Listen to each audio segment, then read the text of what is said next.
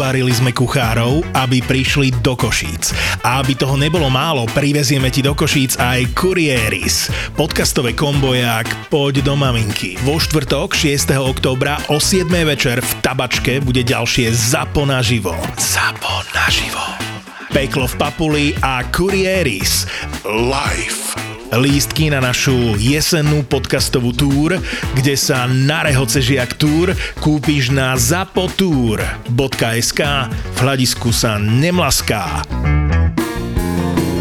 Po tom, čo nám deti trošku odrastli, tak s kamarátmi dosť často sa bavíme o tom, že ako sa darí našim deckám, keď sú v zahraničí, lebo jeden má syna vo Švedsku na univerzite, ja mám syna teda v Holandsku na univerzite, kde som rád teda, že ho zobrali a riešime veci, teda, že čo sa deje v tom Švédsku, tam bola nejaká strelba v Göteborgu, tak hneď proste sme volali, písali si v poriadku a on, že jasné, však to bolo úplne iné štvrti, že to sa nás netýka. V Holandsku zase bol teraz nedávno ten vietor obrovský, tá búrka, Eunice, ktorá sa prehnala anglickom, tak hneď tiež sme aktivovali linky, volali sme synovi si v poriadku, nevychádzaj von z internátu, že zostan tam, lebo budú stromy lietať, padať strechy a tak ďalej. Tak aj bolo, však v Hagu odvialo strechu štadionu nakoniec, mm. takže ale oni dostali aj od policie informáciu na mobil a normálne tam bol silný emergency service, vlaky prestali chodiť, škola im poslala informáciu, že skryte sa ako môžete, ja som mu hneď písal, nakúp si vodu, baterky máš, žiarovky, toaleťák, toaleťák cestoviny, že vieš, ak sa robia cestoviny na panvici, zaleješ to vodou, zohreješ, budeš mať cestoviny a keď nebude plyn, tak potom neviem, tak si kúp nejaké konzervy alebo niečo. A myslíš, že by to zvládol bez teba? Ale Keby áno. si mu neporadil ako... Myslím si, že áno, on, on už teraz mi dá vždy najavo, že jasné otec, však to ja viem už dávno, ja som si tu už dávno nakúpil, ja tu mám vodu ešte z minulého roka, čo si mi kúpil. A z, a zvládol by si to ty, keby si mu to nepovedal? Ako teraz tak, to, myslím, to je ten, lepšia otázka, no. Ten ako strach, alebo tak máš nevedomosť? stále, vieš. Takže chceš vedieť, že čo sa deje, keď sa ti, ja neviem, 5 dní neozve cez ten messenger, tak sa pýta, že čo sa deje, si v poriadku a on napíše som OK. Moja mama alebo moji rodičia ma tiež za toto dosť peskujú a Samozrejme, čím som starší, tak to ako pomaly chápem, ale z začiatku ma to strašne moc sralo. Aj vzhľadom na to, že som bol rád, proste, že som odišiel a že, jak som už vral, že si tvorím ten svoj svet, tak e, som ako nemal takúto potrebu zdieľovať e, každých 5 minút svojim rodičom, kde som a čo robím. A nebolo to, že by som ich nemal rád, ale proste, a čo? Však nechaj ma. Aj my máme skôr diskusie na tému, že jak sa uberá softverový vývoj a tak ďalej, keďže študuje software, tak e, ja mu občas pošlem nejakú vec, o ktorej si ja myslím, že je nová, napríklad v oblasti umelej inteligencie, rozpoznávanie obrázkov. Potom on mi na to pošle, že ale to už som videl pred dvoma rokmi. Alebo e, neviem, pošle mi YouTube video z pred 4 rokov, kde to isté rozoberajú a potom mi pošle ešte obrázok You are officially elderly. že už som dôchodca, že, že daj mi pokoj.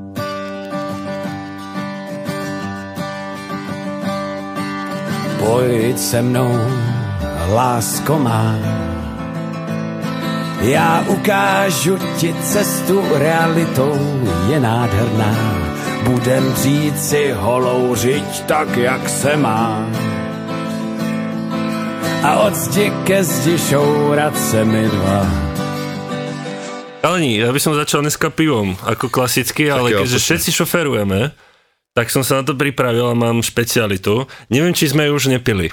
Je to bezalkoholičná piča, jak to vravia v Čiernej hore a v Srbsku. Jo, tohle je dobrý. Raduga Game One. Skvelé nealkoholická IPA. To mi pripomenulo jednu príhodu z Chorvátska, kde e, si dámy objednávali niečo na pitie a bolo to sladké. Čašnička to komentovala slovami ženské piče môže byť sladké. Jak to ona môže vedieť? A možno to vie. Mne sa s týmto stala ale podobná vec v Polsku, pretože ja som bol v Polsku v Lublíne na Erasme a keď si na Erasme na študijnom pobyte, tak máš nejakého ako buddyho, proste niekoho, kto sa o teba stará ja som mal takú slečnu, veľmi milá, skvelá a ona bola z Radoma, no a išli sme pozrieť jej rodičov, babičku a tak ďalej a proste všetko nachystali úplne perfektné miesto, boli sme na ich chate a zrazu príde za mnou je tato a pýta sa ma, čo do piče chceš? A ja fakt som ako zostal zaskočený, že boha, prečo sa ma pýta takúto vec? A potom mi doplo, že keď to povie po polsky rýchlo, tak je to, že čo chceš do pičia, akože Napiť. napiť. Jo. A po desiatich sekundoch mi to doplo, začal som sa smiať ako debil a to som bol ako debil po druhý krát, pretože oni nechápali, prečo sa smejem také banálnej otázke. Znie. Ale vysvetlil som im to tak, že bola z toho skvelá story. Je to zákerné slovo chorvatské aj polské a, Áno. a, a deti majú z toho vždy obrovskú srandu. Musíš je vzít do Slovenska, tam z nich budou otroci, že? Áno.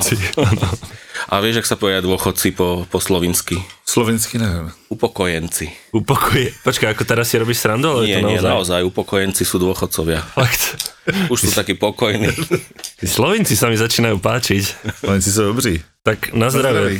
Máme skvelého hostia. Štefan Vadoc, šéf a asi je majiteľ, ak tomu... Spolumajiteľ. Spolumajiteľ eh, PR agentúry Neopublic na Slovensku, takže vítajú nás. Ďakujem za pozvanie. Mne sa stala taká vec s mojimi deťmi a chcel by som vedieť váš názor na to. Sme boli prvýkrát v kine, obidvomi, jeden 4, druhý 2 a išli sme na nejakú labkovú patrolu alebo proste niečo také, čo oni žerú. A bolo to pre mňa veľmi vzrušujúce vidieť, ako oni sa tešia, že uvidia vlastne tých svojich obľúbencov, ale nevedeli si predstaviť, že čo to vlastne je to kino. Vieš, lebo v živote sme tam neboli, takže možno boli z toho nejak ľahko nervózni, ale bolo vidieť tú radosť, takže tá radosť sa prenášala potom na nás. No a tým, že to bolo v období, kedy boli nejaké ako obmedzenia, ale dalo sa ísť do kina, ale mu- musel si mať buď testy, alebo proste všetky tieto veci, tak nás tam bolo asi 10. Takže sme si mohli vybrať, kam sa posadíme. A rozhodli sme sa so ženou, že najintenzívnejší zážitok bude priamo pod platnom. Tak na tenise ne. Ale... Áno, že to bude super a vlastne im to ako znásobíme. Keď sa pustila tá, ten projektor, tak ten mladší samozrejme chytil hysák. Po 10 sekundách, čo sa len díval a klepal, že preboha, čo ste mi to spravili, čo je to zač. A objímal ma potom asi pol hodinu, len tak jedným očkom a uškom sa pozeral potom platne, že čo sa tam deje, ale ukludnil sa samozrejme. Ale to len akože dávam tip pre všetkých, že asi to úplne nerobiť touto cestou a dúfam, že z toho nebudem mať nejakú traumu. A to je všecko? To je všetko. A tak já jsem čekal něco jako, že, že třeba tam nechali někde bobek nebo něco takového. Mm, Nie. A aspoň neviem o tom. Možno nechal aspoň malú mapu Afriky na trenkách z toho, ako, ako sa zlekol. Ja si spomínam na prvé kino, alebo jednu z prvých návštev kina. To bola Rybička Nemo a viem, že tiež som musel chlácholiť deti, keď vlastne prišiel ten žralok v tej úvodnej scéne, asi to všetci poznajú. Vtedy sa deti rozplakali a museli sme ich chlácholiť ešte dlho po tom filme. Ale pamätám si, že sme išli aj do divadla na Luskáčika, tam sú zase tie potkany a také tie strašidelné postavy a nedopozerali sme prvé dejstvo, museli sme odísť z divadla. divadla. Já si nemůžu vzpomenout, na co jsem byl jako na prvním filmu, ale úplně si pamatuju, co mi dalo jako velký zážitek a to bylo, že vždycky mamka mi dávala peníze, abych vypadl. A vím, že by prostě si dala peníze a nikdy moc neřešila, co dává. A oni udělali nějakou změnu programu a někdy v tom dětském programu prostě, jako že, že to je pro dospělý a dávali film Přežít. Viděli jste to někdy? Nie. To je jak stroskotají ty fotbalisti v těch andách podle skutečných událostí a pak tam žerou ty lidský těla. Já jsem přišel domů úplně jako vypleštěný, jakože co to je. Takže ty si to zneužíval viackrát. Já jsem to zneužíval víckrát, no. My jsme to pak začali plánovat. Jsme zjistili, že jako se tam dá vychytat dobrý film, že se nemusíme chodit jenom na dívat na vlká a zajíce. A vedia to vaši, alebo je to outcoming teraz? To nevím, jestli to ví, ale myslím, že už jim to asi jedno. Dobre, Štefan, ale ty si začal, že bol si s deťmi, keď mali 3 roky na Nema. Keď vyšiel Nemo, ja som tiež nemal asi o moc viac. Koľko majú rokov tvoje deti teraz? Teraz majú dcera 23 a syn 21 a je to taký zvláštny pocit, lebo už sú samostatné. A syn študuje v Holandsku, dcera v Bratislave na vysokej škole. Oni ešte úplne tak nevyleteli z hniezda, lebo stále máš proste s nimi nejaké starosti, ale už sú to dospelí ľudia a musí s nimi komunikovať ako s dospelými, brať ich ako súčasť e, nejakého rodinného týmu, dávať im stále najavo, že sa majú kam vrátiť, keby to potrebovali, keby chceli proste, že doma majú to miesto, kde ich stále niekto čaká. Tu si myslím, že existujú ako možno dva extrémy. Prvý extrém je, že ako náhle takto deti vypadnú niekde na vysokú školu alebo povedzme na nejaký in- interakt privát a tak ďalej, tak ich to miesto rodičia proste zaberú pre seba, vyhážu všetky veci a užívajú si to, že môžu sa rozťahovať oni sami a potom druhý extrém je, že sa to konzervuje. Jak je to u vás?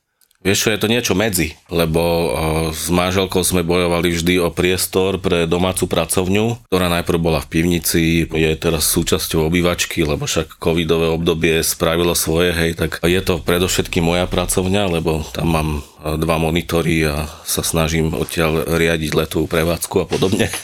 Takže viete, ak to je, keď chlap má dva monitory vedľa seba, tak Neviem. Je... na jednom máš e, produktívne veci a na druhom neproduktívne veci. Aha. To znamená Warzone, alebo Counter-Strike, alebo letový simulátor a počas toho, ako píšeš maily, alebo si zaznamenávaš čas na projektoch, tak ti letí lietadlo z Bratislavy do Košic. Ty si super efektívny, vidíš, Príjemné. toto by som sa mal aj ja naučiť. No a čo sa týka tých izieb, tak e, synová izba tá je taká ako bola, tam sa neudiali žiadne zmeny, akurát sa presťahoval jeho počítač na internát, čo je tiež story sama o sebe a potom do cerinej izby tam pribudol akurát monitor a tam vznikla manželkina pracovňa, ale nepracuje tam nejak často, občas si tam dá nejaký conference call a potom e, raz za čas, keď dcera príde domov, tak tam prespí. Takže tie izby sú asi viac v tom móde zakonzervovania, ale uvažujeme teraz, že by sme ubytovali jedného študenta, tak mm-hmm. teoreticky jedna z tých izieb nájde využitie. Je taký program výmeny študentov na Slovensku možno, že aj v Čechách, na celom svete to myslím funguje, tých stredoškolákov, že nám možno asi chýba niekto doma, tak uvažujeme nad tým, že zo- zoberieme študenta, ktorý nás bude učiť možno po španielsky.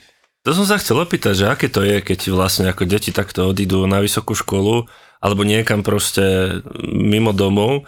Ja to poznám z tej strany ako toho dieťaťa. Ja som si to, mega som si to užil. Ja akože, veľký rešpekt voči mojim rodičom a tak ďalej, ale proste tu, že máš tú svoju cestu a že si to môžeš rozhodovať sám, môžeš si prísť o 4 ráno, po štvornožky, nikto ťa za to nepeckuje, môžeš mať svoj bordel, svoje väzby si robíš a tak ďalej a tak ďalej, tak je to skvelé a fakt som si to užil, ale nepoznám to z tej druhej strany a keď sa pozriem na to teraz, jak v minulom podcaste som vravel, že v 15 má môj syn nachystaný internát vojenský, samozrejme trochu s nadsázkou, tak by som chcel vedieť, aké to je teda. No myslím, že je viacero pohľadov, ale ten najdôležitejší asi je ten, že technológie nám umožnili byť tými deckami v podstate v každodennom kontakte, že dnes neriešiš, že či sa mu dovoláš alebo nedovoláš, proste mu pošleš správu cez Messenger alebo cez nejakú inú aplikáciu a oni odpovedajú. A je zaujímavý v tomto môj syn, ktorý, keď som sa ho pýtal, že či mu nechýba nejak kontakt s kamarátmi, lebo to covidové obdobie spôsobilo, že decka v podstate boli v kuse online a v kuse komunikovali cez e, rôzne komunikačné kanály ako Discord alebo ten Messenger alebo nejaké Teamsy, čo mali v škole. Stalo sa to a to je myslím si, že taký znak tejto novej generácie, ktorá nastúpi onedlho do práce a bude nejakým spôsobom posúvať ľudstvo vpred, tak e, oni nerozlišujú medzi tým, že či má virtuálneho priateľa, alebo teda priateľa, ktorého pozná len online, alebo reálneho, teda z reálneho života. Hej, a to je také zvláštne pre mňa, lebo som sa opýtal, že máš ty nejakých kamarátov, že jasné, že mám veľa, že nepotrebuješ sa s nimi stretnúť. Nie, na čo? Však sa s nimi stretávam online. Potom na moju poznámku, že tak ale mohol by si sa trošku socializovať v tom Holandsku, tak dobral si to k srdcu, išiel von na ulicu a našiel tam nejakých pouličných hudobníkov a keďže on hrá na bicie, tak sa k ním pridal do kapely a teraz každú nedelu hrá v nejakom podniku s, s nimi jazz No, v? Holandsku. To je dosť dobré. Tak sa socializuje. Tá zmena s príchodom dieťaťa v živote muža je dosť výrazná. Hej, neviem, či vy ste to tak cítili, ale ja som to tak cítil, že vo chvíli, keď príde dieťa, tak proste ten muž už nemá také miesto v tej rodine, zatiaľ v tom čase dvojčlennej ako málo, proste on není už ten princ na, na nejakom koni, ale v podstate e, sa dostáva niekam na druhú kolaj, niekedy až na tretiu, lebo prvoradé dieťa, o to sa treba postarať a, a myslím si, že, že ženy mi dajú za pravdu, že to je v podstate to primárne, keď je malé dieťa, tak e, nemôžu sa venovať asi iným veciam a to, že sa ten čas volá materská dovolenka, tak to je naozaj akože e, pejoratívne pomenovanie. Ale zase na druhej strane, keď sa posuniem teraz plus 20 rokov, No. tak teraz musím povedať, že s manželkou sme super tým a že dokonca aj keď e, robíme pre nejakú neziskovku, organizujeme nejaké športové súťaže, tak e, ona mi príde pomôcť, alebo ja idem pomôcť jej ako dobrovoľník a fungujeme perfektne. Hej, že to je proste, jak keď sme mali povedzme tých 20-25 rokov, keď sme ešte nemali deti, tak e, teraz je to vlastne e, znova späť, by som povedal. Len to trvalo nejaký čas. a ten čas je asi 20 rokov. Nie som si úplne istý tou štatistikou, ale asi budete v menšine ako manželstvo, ktoré vlastne toto prežilo. Takú ako ťažkú dobu a vlastne sa dostalo v takom dobrom stave, alebo sa vrátilo do toho dobrého stavu, ako dokážete fungovať teraz. A ja si myslím, že to je ako dôležité si možno pestovať vlastne celý ten čas, pretože my si so ženou proste vravíme a nie vždycky sa nám to darí dodržať, že tie deti sa na nás raz vyserú proste oni odídu a pre nich nebudeme až taký dôležitý, takže je dôležité si udržiavať ten vzťah medzi sebou, aby sme vedeli, že sme tam jeden pre druhého, pretože raz keď odídu, tak čo budeme robiť? Ja neviem, akože sa na seba pozerať a rozpadne sa nám to kvôli tomu, že sme sa na to strali doteraz. O vzťahy je potrebné sa starať a teraz je otázka, že tu ľahko povie, hej, ale ako to chceš robiť, že starať sa o vzťah? Tak e, treba mať tie dôležité dátumy v hlave. No a potom sú to také drobnosti, akože treba byť kreatívny, občas prinesiem kvety, keď to nečaká, Ej, lebo proste aj mne sa páči, keď mám kvety v, niekde v kuchyni, to dá trošku život tomu priestoru, tak uh, vždy, keď idem na nákup, tak zoberiem aj nejaké kvety, keď tam sú. Občas môžete sa zahrať aj takú hru, že rozmiestnete nejaké listočky s odkazmi po dome, že ahoj, mám ťa rád, e, a, alebo tam nakreslíte nejaké srdiečko, alebo večer sa na teba teším, alebo niečo podobné. A už potom to akože vytvára nejaké očakávania a stále proste treba hľadať aj nejaké také pozitívne prekvapenia a oceňovať si také tie drobnosti v tom živote, ja neviem, keď sa jej niečo podarí, alebo keď sa nám niečo podarí, tak e, si to proste aj pripomínať. Napríklad teraz robíme takú vec, že jak nám Facebook pripomína nejaké momenty z minulosti, tak si to hodíme aj do rodinného četu.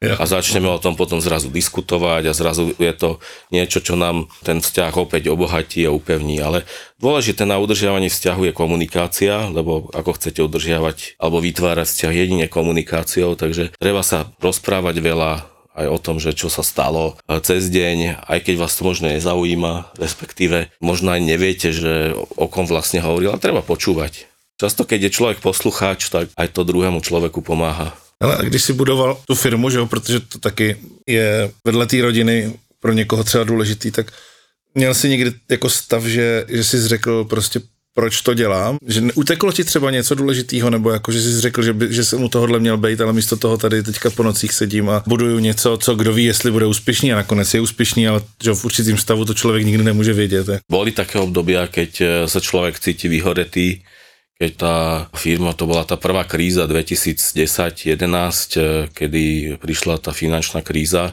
a veľa klientov odišlo a ja som naozaj cítil také vyhorenie a som sa pustil vtedy do iného projektu. Som išiel pracovať pre startup s lietajúcim autom a s ním sme pobehali tiež akože veľkú časť sveta a doteraz ten projekt funguje, ale ja som späť v agentúre a nikdy som na tú agentúru nezanevrel, takže som bol aktívny aj počas práce v tom startupe, takže som mal toho naložené ešte viac, ale zase som mal a mám dobrý tým v agentúre, ktorý tú agentúru ťahal ďalej a podľa mňa to je jediný recept, proste treba budovať okolo seba tým, ktorý vás podrží v čase, keď vám proste to nefunguje alebo nejde a keď meliete z posledného, tak vtedy potrebujete tú pomocnú ruku toho týmu. Tých ľudí do týmu sa hľadá veľmi ťažko, ale musím poďakovať tým mojim kolegom, že to ťahajú so mnou už tak dlho a že sú e, ochotní tak intenzívne fungovať už niekoľko rokov. Takže když jsi vyhořelý, tak si máš najít nějaký koníček nový, jakoby něco, co tě, tě jakoby odvede od té týmu. Niektorí idú na sabatikál, e, niektorí sa proste snažia ísť do nejakého nového podniku, niektorí sú z toho smutní a, alebo sú v depresii, ale ja som sa snažil tomu nejakým spôsobom vyhnúť, tak som hľadal niekde, kde by som proste uplatnil to, čo viem a kde by som sa posunul niekam ďalej, kde bola iná výzva. Skúšal som to aj takto, ale popri tom akože to fungovalo. Ja som e, častokrát chodieval, povedzme, neskoro večer domov a decka už síce boli veľké, ale museli sa nejakým spôsobom o seba postarať. Oni boli v tom čase v puberte, takže mm. poznáte to, vlastne ešte to nepoznáte, ale časom to spoznáte, zatvorené dvere a čítanie knižky Your Teen is Crazy. To vám odporúčam všetkým. Opäť knižka, ktorá vám veľa vysvetlí a naznačí a, a bohužiaľ zažil som aj veľmi nepríjemné situácie, ale nechcem to tu teraz ako nejak rozoberať, ale v minulosti proste tá kniha mi otvorila oči v tom, že aké problémy tí tínedžeri riešia, prečo sa napríklad tak často zatvárajú, prečo sa tak starajú o seba, respektíve akým spôsobom sa formujú a aké zlomy tam môžu nastať. A u nás nastal taký jeden zlom, ale predpokladám, že už e, dcera je z toho von, takže nemáme až takú starosť teraz o ňu. Knižku si zadovážim, pretože mám pocit, že sa bude hodiť skôr, než v takom tom reálnom tínežerskom veku. Ja som si povedal, keď som čítal tú knižku Your Teen is Crazy, že e, tá puberta začala v troch rokoch. No, áno, Alebo že áno. začína u niektorých detí už v troch rokoch, začína to tým obdobím vzdo- vzdoru. Ne, ne, ne. A to potom vlastne trvá až do 18. Jasně. Na to sa neteším. Na to sa fakt neteším, Ale- pretože je podľa mňa strašne ťažké, ako to zvládnuť do toho stavu, aby vám zostal dobrý vzťah a proste sa to nejako nedosralo a nešlo to opačným smerom. Hej, myslím si, že e, ten vzťah je fajn. S dcerou sme teraz veľmi e, dobre na tom. Chodí so mnou otužovať ako ľadová medvedica čerstva, takže vydrží sa kúpať aj v štvorstupňovej vode. Takže sa pridala aj k nejakým mojim záľubám a, a teším sa z toho. Spoločný koníček, že? Áno, áno. Dôležité, super. A veľa behá a pamätám si, že keď e, práve keď bola v puberte, tak som ju ťahal práve na také behy, sme chodievali Teraz už ja nebehám, lebo som mal problém s achilovkou, ale chodievali sme na nejaké súťaže a zobral som ju na jeden beh e, pri Bratislave a ten ledva dobehla, to bolo 5,5 kilometra a bola veľmi zle na tom, ako aj psychicky, aj fyzicky a teraz ubehne 10 kilometrov úplne v pohode a, a teší sa z toho. To tvoje gény? Má to po tebe? Neviem, ja nemám vytrvalostné gény. Dal som si urobiť DNA test a zistil som, že tie dlhé roky, čo som behával a snažil som sa zabehať, zabehnúť 10 km a viac, tak som urobil úplne zbytočne, lebo DNA test mi ukázal, že moje telo je stavané na sílu a, a výkon. Takže mm-hmm. ja môžem spierať, alebo ak sa na mňa pozeráte teraz, tak hrať sumo, alebo nejaký Milí podobný šport. ak sa teraz pozeráte na Štefana a majú, Typický sumobojovník. majú niečo po tebe teda? To by sme mohli mať ako rubriku. Čo majú po tebe? Tak teraz každý si povie mi niečo, ja začnem. Uh, môj prvý syn dlho série po mne. Fakt ako hodne dlho času trávi na záchode. A druhá vec, ktorú má po mne, je, že strašne ťažko vstáva. Ale akože naozaj ťažko. Ráno, aby som ho zbudil, zobudil do školky, ho musím preniesť do obývačky a on tam ešte 10 minút fabuluje a proste vymýšľa nejaké kraviny, zakrýma a neviem čo všetko. A ja som bol v tomto podľa mňa ešte horší. No, Oliva je po mně brutální nervák. Mhm. Jakože ona má takový ty stavy, že se prostě jako vstekne, vezme prostě lžičku, vezme tu kaši, hodí to všude a třeba za 30 vteřin je úplně v pohodě. jakože, Ale rýchlo vychladne. Jo, hrozně rychle vychladne. A jakože my už jsme začali to řešit tak, že prostě jenom vezmeme ty věci, ona se vyvsteká prostě a zase jí to vrátíme a pokračujeme dál v krmení. Začneme starším dieťaťom. Dcera, myslím si, že e, je vytrvalá a taká, že keď si niečo zaumieni, tak e, sa to snaží dosiahnuť a ide za tým. To máme spoločné, lebo keď máme nejaký cieľ, tak naozaj sa ho snažíme dosiahnuť. Ona teraz študuje psychológiu na vysokej škole a robí teraz jednu prácu a, a myslím si, že sa snaží o to, aby tá práca bola 100% a myslím, že sa jej darí.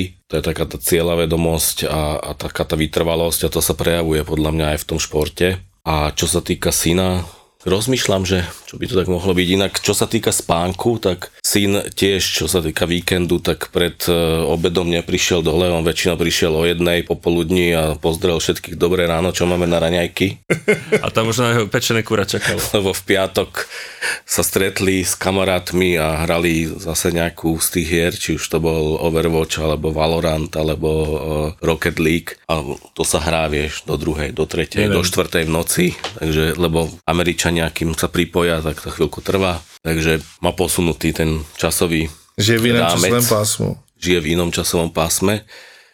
Ale zase ja som robil, keď chodila do školy, výcvik podobný tomu, čo majú na West Pointe. To znamená, že o 6 ráno vstávať, urobiť postel, zuby a na autobus a myslím si, že za to ma nemal veľ- veľmi v láske, ale prispôsobil sa. Možno tá vlastnosť, e, ktorú on má, že je zase taký svedomitý. Že si plánuje tie aktivity, robí si jasný schedule a ja keď sa pozrieš na môj kalendár, tak môj kalendár tiež má každú jednu alebo každé dve hodiny niečo tam je, proste, hej. A dodržíš to? Na 90% áno. Ja používam ten kalendár ako to-do list. Mm-hmm. Že keď to nemám v kalendári, tak to neurobím. A keď to mám v kalendári, tak ten kalendár mi to pripomenie. To je trik, to je, s ktorým prišiel Dan Ariely, taký behaviorálny ekonóm, ktorý napísal knihu Predictably Irrational, že sme v podstate neracionálne tvory, to je odkaz tej knihy, že nie vždy sa správame racionálne, že náš mozog to ten, Výho... on je popálený. Áno, áno. Jo, ten, on je to skvělý, no, tak z toho, uh, on je z Izraela a učí, myslím, že na Duke University. A on vlastne tiež vymyslel takúto aplikáciu, už medzi tým kúpil Google alebo nejaký takýto veľký softwarový house a tá aplikácia bola presne o tom, že keď chceš niečo urobiť, musíš to mať v kalendári, musí to mať termín, musí to mať trvanie a musí ti to ten kalendár pripomenúť. Používam túto metódu a myslím si, že je funkčná. Ja by som chcel touto cestou vlastne využiť, pokiaľ naši poslucháči majú v Brne alebo v okolí, čo sa bude hodiť mne s Davidom, nejaké miesto, kde je veľmi vhodná hospoda pre decka, Ježiš, to by bolo super. To by, bo, bože, ja by som ruky, nohy boskával za to. Až to není taková tá kavárna hipsterská. No? Ne, to na tú seru, ale proste niekde akože normálne miesto, kde sa nebudem báť, že skočia niekde pod auto a, alebo že sa zabijú na kolotočoch, alebo proste niečo také. No ne, počkej, venkovní to je v pohode, takových je. Ale to nepoznám, tak mi to teda povedz, alebo mi tak to niekto letiště, že jo, v Medlánkách, to je prostě ideální, tam no, může přeletět maximálně letadlo. Jasné, ale... tam chodíme spolu, dobré, to je jedno. Ale spíš v zimě, když chceš jít jako někam, tak jako prostě, že jo, my už jsme se začali bavit s kamošem, že u nás v komíně prostě v jedný hospodě, kam chodíme, se občas potkáváme, že tam si prostě zařídíme vlastní dětský koutek, hmm. jako, abychom tam ty děcka mohli odhodit teda no, Teraz cez zimu som vlastne objavil, pretože ja bývam v Lišni a pondelky ja som chodil pre menšieho, alebo stále chodím pre menšieho syna do jasly a starší ide so ženou plávať. Takže my máme vlastne s tým mladším solo po obede, No a vymyslel som si to podľa mňa úplne skvelé, že ho vyzdvihneme, prejdeme sa, po ceste teraz, keď už je krajšie a trošku svetlo, tak sa zastavíme na nejakých prelieskách. A na pol ceste máme krčmu, kde je taký malý detský kútik ale to je tak perfektné miesto a majú tam pivné špeciály. V podstate ja nič vlastne nepotrebujem k životu, alebo v tomto momente, lenže aby tam proste som sa cítil s tým deckom bezpečne, aby tam malo ono nejakú zábavu a my si tam dáme proste klasická sestavička. Pre neho čajík, krupky a ja si dávam pivo. Proste nič viac netreba, len prídem tam, len mávnem, na čašníka on už vie, čo má robiť. Jeden tip vám dám, ale to je asi pre väčšie deti, ako 3+, plus, skôr by som povedal, že od 6. Vo Viedni je malé mestečko pre deti, Minipolis. Rodičia väčšinou idú v čase, keď si tam odložia deti, tak do kina. Ale v tom mestečku je zaujímavé pre rodičov byť chvíľu, pretože decka si tam môžu vyskúšať všetky možné povolania, ktoré existujú od jazdy na smetiarskom aute až po rušňovodiča rakúskych dráh alebo triedenie odpadu v, v kanalizácii alebo stavanie domu e, pomocou polystyrenových tehál alebo prácu v štúdiu. To všetko tam mm-hmm. v podstate je. A je to vlastne v rámci komplexu UN, e, teda United Nations a sú tam kina. Tam si môže dať pivo a dieťa vypustiť do toho mestečka alebo prípadne si s ním urobiť pizzu. Tá Viedeň nie je úplne zlý typ pre také už trošku väčšie deti, lebo napríklad Hundred Wasset House, čo je vlastne ja, ja. pamätihodnosť e, veľmi zaujímavá, tak on má všetky tie múry a schody také krivé a oble a tie decka to majú strašne radi, že sa tam môžu trošku blásniť a pozerajú na to, že aký zvláštny dom to je, jak z rozprávky. Je to celkom zaujímavé. Potom v, v je, keď by ste išli von, tak pri tom paláci je ľudisko zo živého plotu, ale také ako originál ľudisko, že kde sa dá stratiť a zo pár ďalších atrakcií, takže a Viedeň je celkom dobrý typ pre děti. Já jsem teďka, když jsem mluvil o těch dětských hřištích, tak jsem teďka jakoby viděl nějaký video, kde řešili jako současný dětský hřiště, jo, že jsou jako úplně špatně. To, že musíš chránit to dítě před nějakým úrazem, jde jako brutálně proti tomu rozvoji té kreativity toho dítěte. Jakože vlastně Oni se na tom hřišti sice vyblbnou, ale mohli by se vyblbnout daleko víc. A že po válce tohle začali řešit nějaký architekti ve Švédsku a zjistili totiž, že když v Německu potom po válce postavili nějaký dětský hřiště, tak děti si radši hráli v troskách těch baráků, jo, protože prostě si stavili z těch cihel a, a něco tam bylo. Takže vymysleli jako dětský hřiště, který je složený z pneumatik, z barelů, prostě z cihel, hřebíků, dřeva prostě, kladiv, všechno tady tohle a že ty děcka se na tom vyblbnou daleko víc, akorát, že ty máš teďka v současné době, že jo, neseš nějakou zodpovědnost, že to dětský hřiště a tak. Takže nemůžeš jako rozvíjet tu kreativitu, ale jako to dětské hřiště v současné době prostě ubíjí kreativitu dětí. E, My jsme si taky vždycky nejradši hráli na skládce prostě. Tak počkaj, s čím sa hrá Oliva teda? No tak Oliva si teďka zatím začala chodit, to je ráda, že to Minecraftom, nie? No to som sa chcel opýtať, že či už má Minecraft a pri postielke nože a flašku. Nemá nože sa s tím. Nemá ani ako obrazovku ešte. Ale v tomto máš asi pravdu, pretože aj my keď niekam ideme, tak veľakrát z toho vyplynie, akože nie vždy, ale veľakrát z toho vyplynie, že skončíme niekde úplne inde, ako sme plánovali, nie na ihrisku a vlastne sa tam tí chlapci zabavia viac, alebo špeciálne doma. Oni majú tri rite hračiek, že? A čím si myslíš, že sa hrajú? Zoberú si takú tú chňapku na meso, alebo si zoberú plácačky, alebo teraz v poslednej dobe si berú moje pumpičky na bicykel a fajtujú sa s tým. No. Nezaujímajú ich žiadne hračky, ale proste takéto veci a podporujú si asi tú kreativitu. Neviem, ja mne vždycky stoja vlasy dúbkom a potom ešte dostanú skvelý nápad, že si idú po priborové nože a to už akože vieš, inklinuje k tomu, že čo bude ďalej, tak to sekáme, no ale to som použil asi blbé slovo, keď si idú po nože, že? Že sekáme. No, tak to zastavujeme. Takže jsem chtěl říct, že vlastně jakoby k tomu tady to hřiště jako popisuješ těch spojených národů, tak je vlastně jako celkem zajímavý koncept toho, jak podle mě to udržet v těch mezích těch norem, aby to jako bylo bezpečné, ale zároveň aby to jako nějakým způsobem mohlo rozvíjet tu kreativitu toho dítěte. No. Hej, a ono to majú ako celku dobre premyslené, lebo na to, aby si získal treba vodický preukaz a mohol sa previesť potom na ich autičkách na dráhe, tak ty musíš normálne prísť do autoškoly a vyplniť tam nejaký test. Potom čas detí robí treba z novinárov a majú za úlohu dokumentovať, že čo sa tam vlastne deje a potom vydajú vlastné noviny. Bolo to celkom zaujímavé, decka tam radi chodili a nikdy som ich odtiaľ nevedel dostať, lebo si chceli všetko vyskúšať. Chceli byť e, doktori, manželku tam e, skúmali, že či dobre vidí, mali tam tú tabulu tak jak u očného lekára a zapisovali to do zápisníkov a tak ďalej. Takže vždy sme hľadali takéto niečo pre decka a myslím si, že to im vytvorilo a potom aj priestor, aby sa rozhodovali samostatne a vyberali si vlastne čo chcú. Potom sme chodili dosť často do muzeí, kde mali možnosť e, niečo si vyskúšať, hej, Zase spomeniem tu Viedeň, lebo tá bola blízko. Tam je dom zvuku, Haus der Klang, kde si môžu vyskúšať rôzne zvukové efekty, hovoriť cez celú miestnosť, napodobniť telefón, vyskúšať si veľký audiosystém, kde e, v podstate počujú zvuky džungle a podobné záležitosti.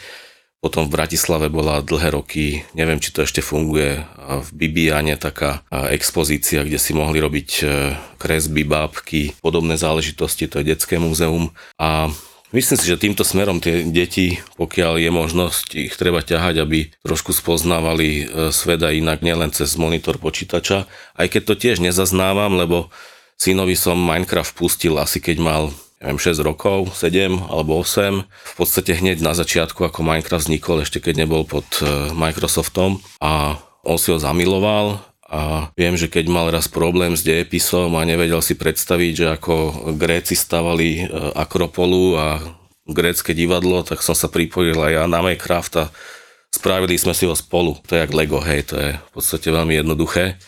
A toto by som odporúčil všetkým rodičom, že pokiaľ môžete sa s deckami zahrať Minecraft, tak si ho zahrajte a skúste sa pozrieť, že čo sa práve učia a môžete s nimi prebrať nejakú látku. To je možno naozaj tá škola hrov, ktorú chcel Jan Amos Komensky dosiahnuť. Myslíš, že je to iba o Minecrafte, alebo to môže byť takáto cesta, že neoddelovať zbytočne ten detský a dospelácky svet a nesnažiť sa tie deti preťahnuť do toho dospeláckého, ale občas to robiť ako naopak, že dať sa na tú úroveň toho dieťaťa a robiť s ním tie veci, ktoré No já bych měl úplně jako zásadní otázku. Do toho dětského minisvěta můžu taky jako dospělej a účastnit se těch aktivit tam, protože abych hrozně moc chtěl. Jasné. Tak super.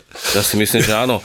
A ja som mal túto otázku presne e, pred tými možno 15 rokmi alebo 10 a bol som na nejakej výstave v Spojených štátoch na tému e, hier a vplyvu hier na detskú psychiku a existuje taká knižka, ktorá sa volá Reset, napísal to nejaký e, významný psychológ e, z Ameriky a ten vlastne študoval, že čo vlastne rozvíjajú hry, pokiaľ sa rodičia hrajú s deťmi v tých hrách, ako je napríklad Minecraft. Tak čo vás učí Minecraft? A Minecraft vás učí spolupráci. Že vďaka spolupráci v týme dokážete viac, lebo keď tam pracuje viac ľudí naraz, tak dokážu naozaj postaviť veľké veci. Minecraft vás učí vyrovnať sa so stresom. Keď sa vám niečo nepodarí, alebo sa vám niečo pokazí, tak sa snažíte proste nejak s tým pracovať a vyrovnať a zase tomu dieťaťu nejakým spôsobom pomáhate, aby prežilo to, že tá jeho postava bola zjedená zombikmi alebo že sa tej postave niečo stalo. No a potom je to aj nejaký, nejaký management časový, lebo vy vyhradíte nejaký čas, že čo je to zdravé hranie, povedzme, že 2, 3, 4 hodiny denne a snažíte sa tomu dieťaťu vysvetliť, že áno, takto sa môže zabávať, to je v pohode, my v podstate robíme niečo kreatívne spoločne a na druhej strane ty máš z toho dobrý pocit tak je to potom fajn, ale nemalo by to presiahnuť e, povedzme nejakých 8 hodín, hej, denne, to by už bolo asi, asi moc. Tímová práca, stre, vyrovnanie sa so stresom a potom e, nejaký časový management. Je to aj vedecky dokázané, že to pomáha. Ešte pokiaľ to vieš speňažiť na Twitchi alebo na čom, mm. tak ešte si aj Ja bieham, ty střílíš, přece to bola zásadní tímová práca. Ano, ano. Pred dvoma rokmi na Vianoce som dostal screen time od môjho syna, že on nemá rád tieto strieľacie hry, tieto, ktoré sme hrávali v mladosti my ako Counter-Strike a teraz Warzone, Call of Duty tak mi daroval, že 4 hodiny svojho času na Call of Duty, tak sme si spolu zahrali konečne, lebo ja som behal a on strieľal. Presne. Je v pláne, že by tvoje deti prebrali firmu po tebe napríklad? A v tomto myslím si, že oni majú jasno, že nechcú sa venovať e, tejto oblasti, aj keď dcera chvíľku u mňa pracovala, ale nebola to jej šialka kávy, ako hovorí populárna speváčka. A čo sa týka syna, tak on chce sa venovať softvéru a vývoju umelej inteligencie a riadiť e, tieto e, roboty na Marse a podobne. Netrápi ťa to aspoň maličko, že to nechcú, nie? Nie, vieš čo, lebo ja som zakladal firmu krátko po pôsobení v médiách v 90 rokoch, kedy sme vlastne e, spúšťali najprv s týmom Fan Radio v 90. roku, 90. roku to bolo, áno. Potom sme vlastne stávali Radio Twist, ktoré vysielalo niekedy, myslím, do roku 2001 tam som strávil nejaký čas, no a medzi tým prišla reklamná agentúra. V 90. rokoch vznikali reklamné agentúry v Čechách, na Slovensku. Tie najväčšie pôsobia dodnes a vznikol priestor urobiť si vlastne PR agentúru, takže to bolo tiež v tom období okolo roku 2000.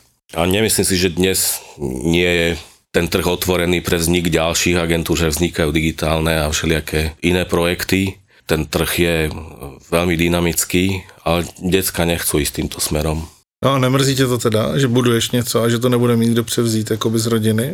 Mm, myslím, že ma to nemrzí, lebo je tam tým ľudí, ktorí už teraz majú nejaké podiely na firme a sú mladší, hej, takže no. verím tomu, že ja keď sa časom v budúcnosti stiahnem, tak to preberú tí mladší a budú sa tomu ďalej venovať. Takže to je taková druhá rodina, akoby. Som sa povedal, že máš vlastne také ďalšie deti v tom. To si nemyslím, ale, ale sme akože dobrí priatelia, to by bez toho nešlo. Tak e, vieš, ako sa tu vraví, že na tomto svete viem, že mám dve deti, ale koľko o nich neviem, tak... Hej, to hovorí aj e, jeden z mojich kamarátov, trénerov fitnessových, ktorý prišiel po dlhom čase pôsobenia v zahraničí, že neviem, koľko detí mi beha po Francúzsku. Dobre chalani, ja si myslím, že sme sa veľmi dobre porozprávali. Ďakujem za návštevu. Díky, díky. Ja ďakujem, ja ďakujem. Dúfam, že sa vám to pozdávalo. Pojď se mnou, lásko má.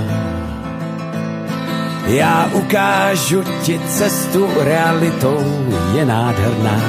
Budem říci holou řiď tak, jak se má a od zdi ke zdi šourat se mi dva. Sme zábava v podcastoch, sme zábava na Instagrame, sme zábava na TikToku. Zápo na TikToku je Zápo oficiál. Daj oficiálne follow a sleduj najnovšie Reelska a TikToky by Zápo Official. Zápo Official.